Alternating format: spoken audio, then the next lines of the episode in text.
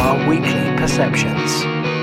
Now, and folks, welcome to another In My Car. I'm Simon Scholes from Perception Studios. We are an award winning visual marketing agency. These are some of my daily little tips for you that could just maybe help you uh, create better content or maybe just push forward a little bit harder with your brand and all that kind of stuff.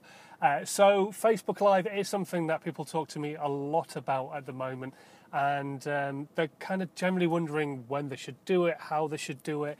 Um, but mostly, how do they not become a bit of a knobhead when they're doing it? How do they overcome effectively that imposter syndrome? And I have a process I take people through. Um, it's like a free process so that you can create free content and it doesn't cost you anything and all that kind of stuff.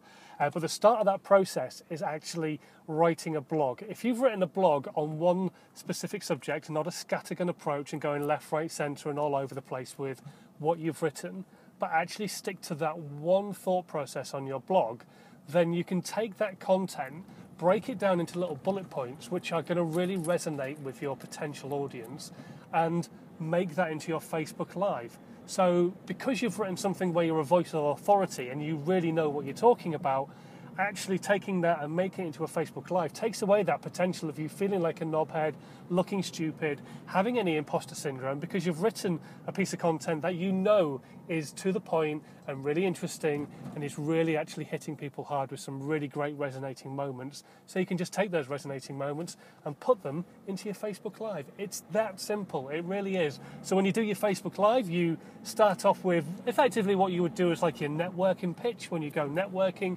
You do 40, 60 seconds. You could spread it out a little bit, maybe do a minute and a half. Then you have your bullet points, your story that goes in between, and then you have a call to action at the end. You don't sell, you just continue to give value, and it's like, well, if you want to chat to me more about this, drop me a line on Skype, or pick up the phone and we can have a call, or drop me an email.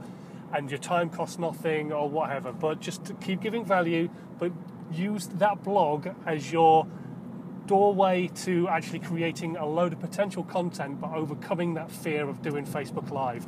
Because Facebook Live is a really, really strong place to be putting your video content at the moment. It doesn't cost you anything, it gives you a direct link to your audience, and Facebook absolutely fucking loves it. So, really take uh, the bull by the horns and actually use it to its full potential, especially while it's being undervalued. Hopefully, you got some value from this little tip, and I will catch you tomorrow for another one while I'm in my car. This podcast has been a Perception Studios UK production.